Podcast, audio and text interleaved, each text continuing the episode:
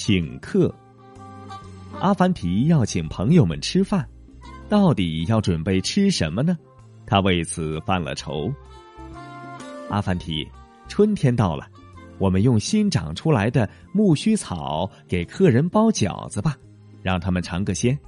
妻子说：“不行不行，木须草是给驴吃的，朋友们会以为我是在喂驴呢，这可不行。”阿凡提反对道：“要不，咱们给客人灌个羊肠？”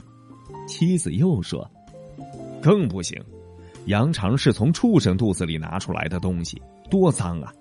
朋友们会以为我是在喂狗呢。”阿凡提还是反对。那到底做什么给朋友们吃呢？妻子有点不耐烦。你再想一想，看看还有没有更好的？阿凡提问。哦，我想起来了，鹌鹑蛋最好吃。你去红柳丛中掏些鹌鹑蛋，我们给朋友们煮鹌鹑蛋吃。妻子说。